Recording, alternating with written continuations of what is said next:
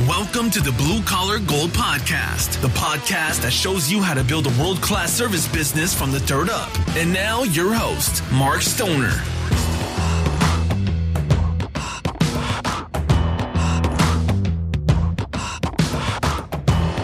Hello, and welcome back to the Blue Collar Gold Podcast. I'm your host, Mark Stoner. And we are back for another week of the Success Kit. And I, uh, this week's topic is so funny. This week's topic is failure. And this week has had some pretty good failure in it in my, in my circles and in my world. And I want to talk about that. You know, I want to talk about how, there's good and bad failures clearly and i've had all types of failure. I you know one of my favorite books and i've mentioned on this show before is john maxwell's failing forward.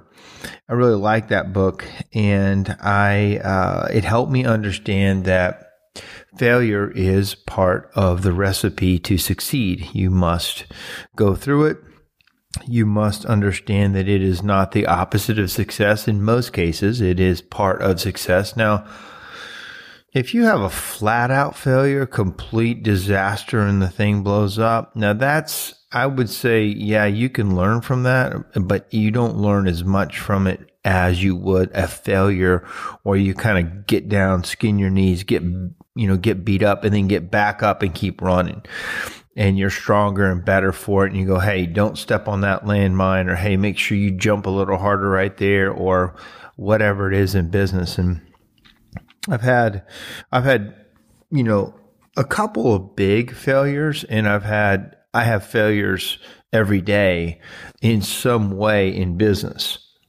So I want to talk about that. I want to talk about, you know, how that affects me in a good way. Sometimes it affects me in a negative way. I'm hopefully always learning and I'm always trying to um, figure out what what's the next step from here. So let's talk about it. So this week in particular, let's just say today, I am wrapping up a kind of a large project, and it's the first of its type for us to do um, this huge outdoor kitchen, uh, outdoor seating area, poured concrete, um, moved the irrigation. We had to we did a beautiful a beautiful uh, seating area and fire pit and uh, laid stone. Just great but it's all in the details that we missed. Uh, and the estimator was one of the really the first jobs like this we've done. We've in in its scope, and we missed a handful of things. We missed. Um, you know, communicating exactly how certain things are going to be done, how the grade of certain things are going to happen, what was going to happen with the irrigation system, what was going to happen with the ground afterwards. Are we responsible for it? Are they responsible for it? Naturally the customer thinks I'm responsible for absolutely everything, which if I were in his shoes, I probably would think the same thing. In our mind, he was redoing his backyard and we hadn't put in grading of it. Of course, you're going to have to move the irrigation because we're putting concrete down. So we assumed he realized that irrigation was going to be taken care of. But in a situation like this, it's really all on us. And, and I'm, I'm like, okay, we failed on this. We thought it was going to take us 10 days. It took us 27 days. that was the biggest failure by far. We got our lunch eaten on that one. So anyway, today it was a bit of a failure. Now, you know, we run 30 trucks a day and we had one truck. You know, this truck had been running for a while in this area and we learned a lot. We learned a lot what not to do. We just bumped our, we skinned our knees, lost some few thousands of dollars, but we learned a lot about what to do next time. So, you know, at the same time, many of you know I, I serve on a on a non for profit, and the non for profit decided to uh, change one of the rules on how uh, the education is the, the continuing education credits are applied. And without getting into the weeds, basically, they rolled out a rule that a lot of people didn't like. And there was a you know, backlash on it on social media, which is always the funnest place to fight things out. And it was really a lot of people who are very passionate about the industry and about the certification, uh, were upset, which you have to take it with a grain of salt because there's two types of people fighting. There's one, there's one type of person that's fighting for the good of the industry or, you know, they just don't want the, you know, the, the certain program or the, the, policy to change because they're a true fan of it and it could affect them. Then there's other people that listen that are fighting because they're either haters or they uh, have some ulterior motive to not like it because they would benefit from it in other ways if if it weren't changed. And without being too, you know, get too in the weeds, um, you know, overall, it's rolled out as a failure now sometimes you have to roll with what is a perceived failure because of the good, overall good over long term. Like in business, I've had to roll out policy changes that people didn't like and they hated it. And I've had people quit. I've had people be mad. I've had, you know, what I call a storm roll in and take people with it because I changed something in the business and that's just how business is. You, you're never going, if you're going to change things, you're never going to have everybody say it's good. And, you know, I think they put out like a, on this particular thing, put a, a, poll out to see who likes it. And, you know, the majority of people don't like it. Well, what if I did the same thing and put out a price increase? And I said, Hey, does everybody like the price increase? Nobody would say yes. Like, you can't roll out a hard change and, and expect everybody to say yes.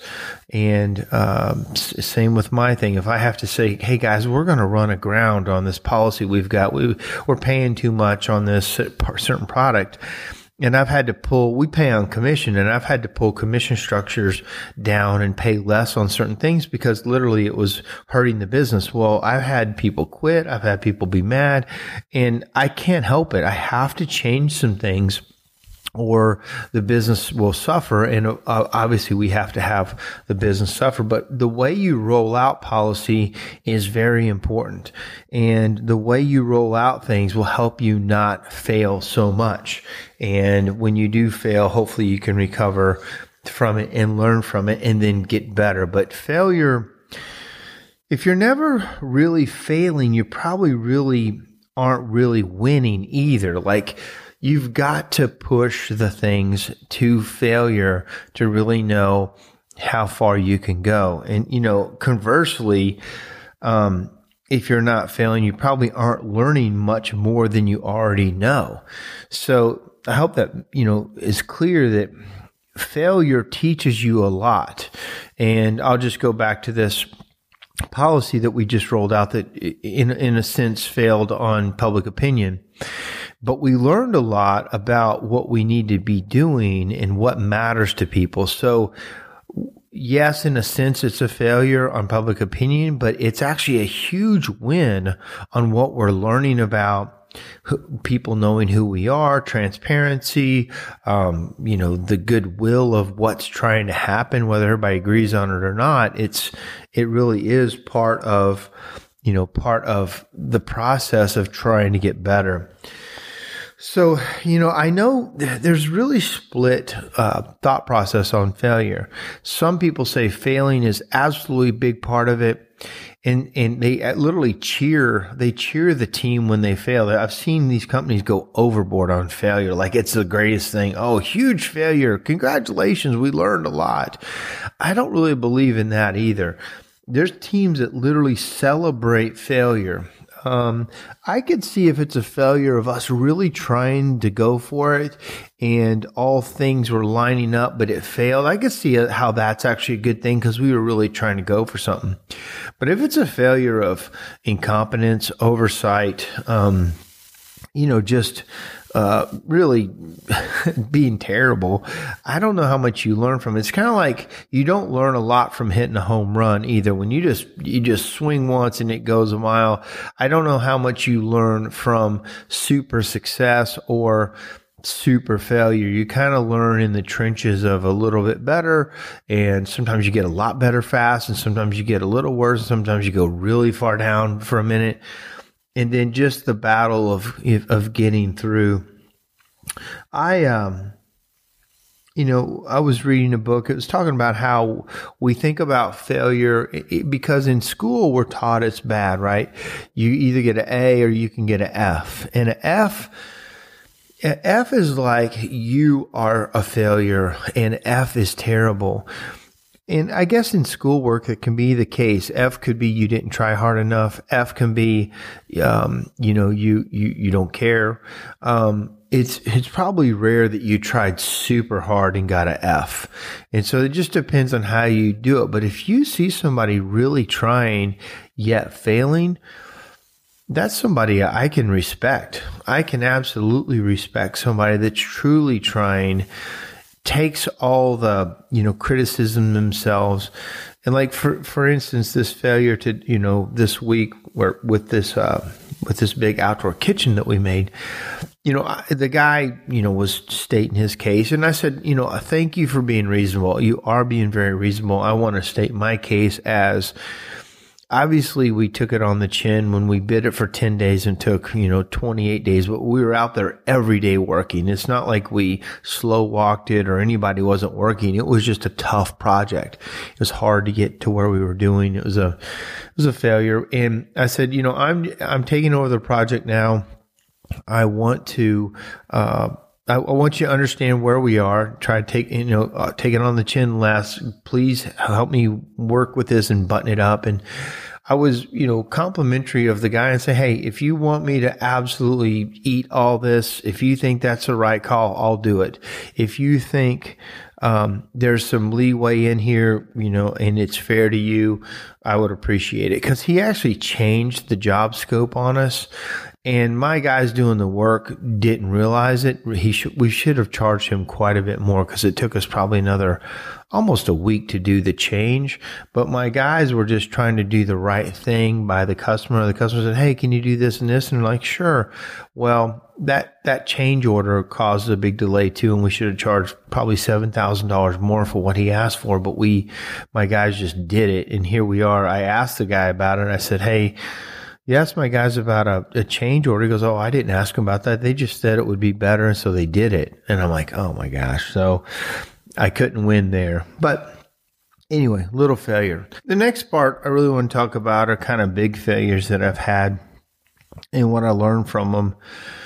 The biggest failure I had was, you know, I talked about it before, but it's in my, in 2008 when I crashed the business and I I had 17 employees. I was about a million dollars in business, and I I everything failed, and that was the hardest failure failure ever. Now it wasn't bankruptcy because I didn't owe anybody any money, and you know when I had to let everybody go, I still had all my equipment, my trucks, and everything like that, but I ran out of money. I couldn't pay payroll. I hadn't paid my 941 taxes for a while. I, um, I owed my rent for several months. I owed everyone. I hadn't paid myself in six months, but I kept paying the people. And this is where my optimism kind of bit me because I kept thinking I could, it could get better. It could get better. I know it's going to get better. And then everybody knows what happened in 2008 with everything crashing and it just wasn't getting better. People did not want my services.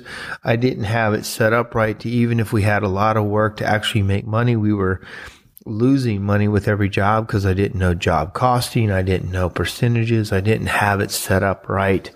I had a lot of bad, a lot of people that weren't being led right, had a lot of bad habits inside the company and boom, it crashed.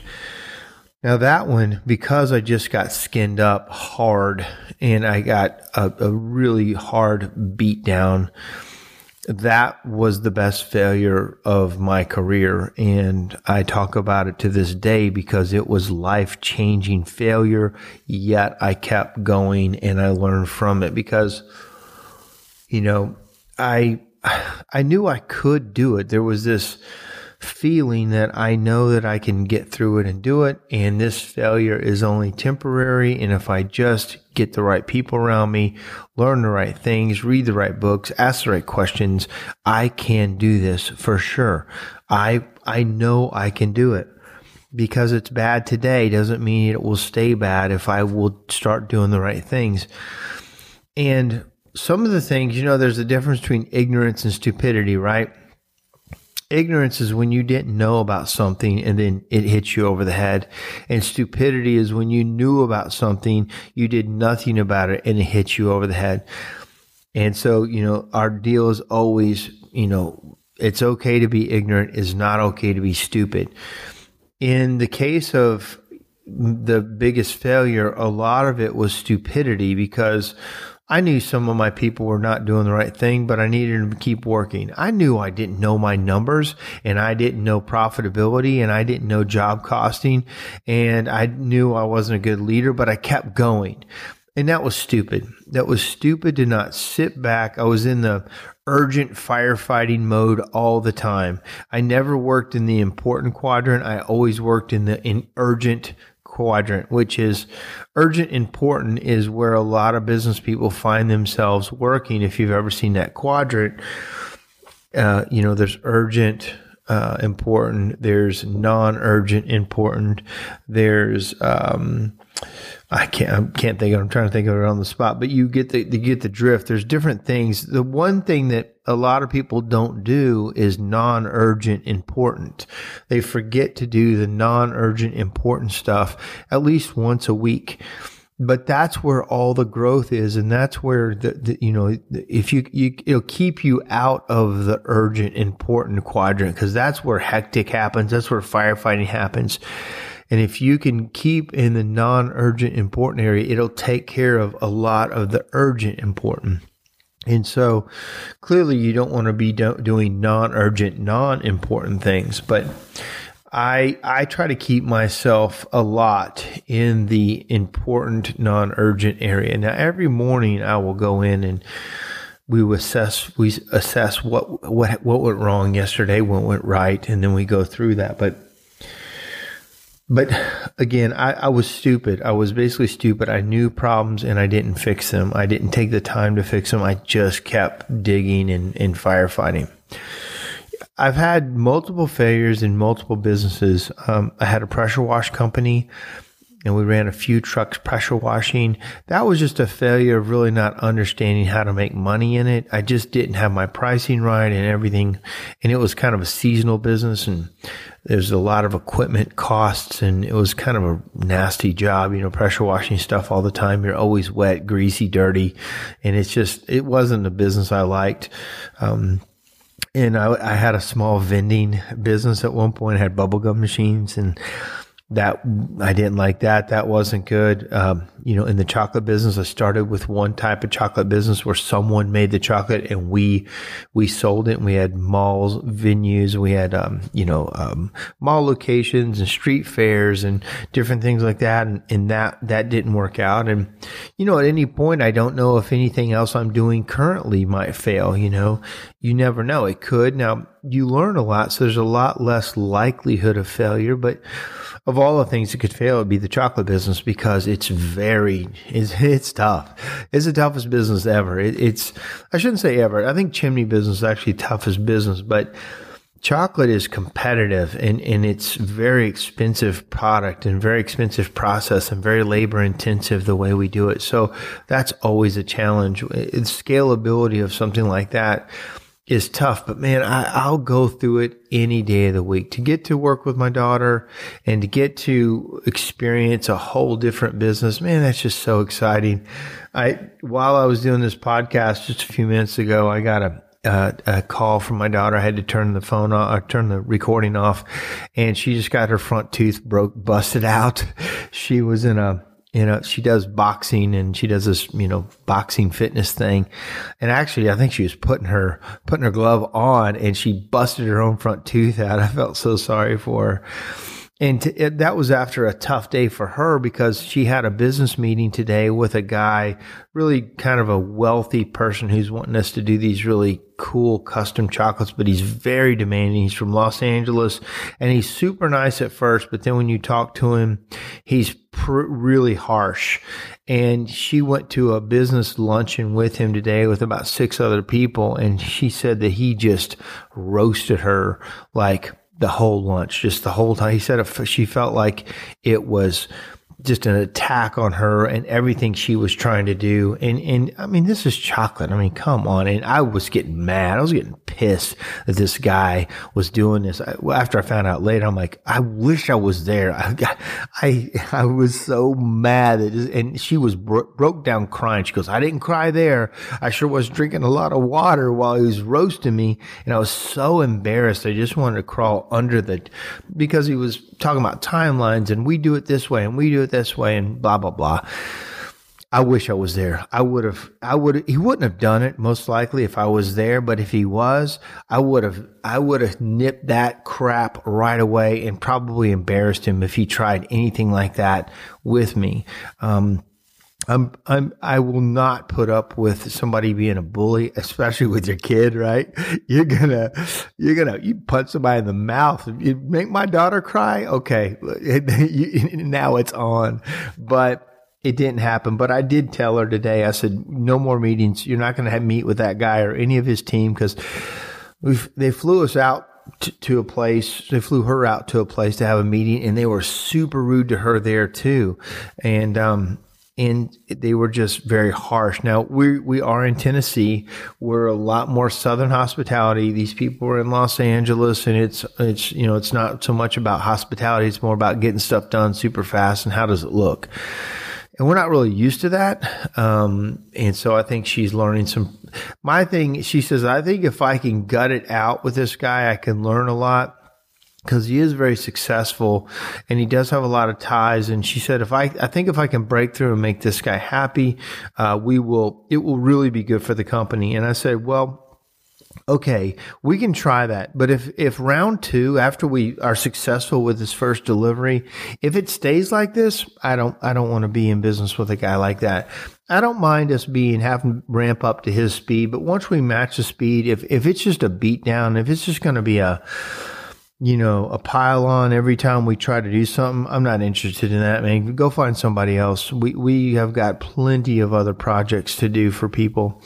Um, you know, uh, we're going to do a fun thing coming up at a hotel uh, for ho- for um, Halloween. We're going to be setting up our chocolates in this really cool hotel in Nashville, and I'm going to be Willy Wonka, and she's going to be Charlie, and we're going to our other people around are going to be the rest of the Willy Wonka uh, cast. I'm I'm really excited about that. This should be super fun, but. Back to failures, and I just got a couple more minutes. Um, are you failing? Are you, everybody in business and life has had failures. I get it. Um, are they failures because you were pushing too hard and it failed? Or were, did you get failures because you didn't do something and it crept up on you and failed?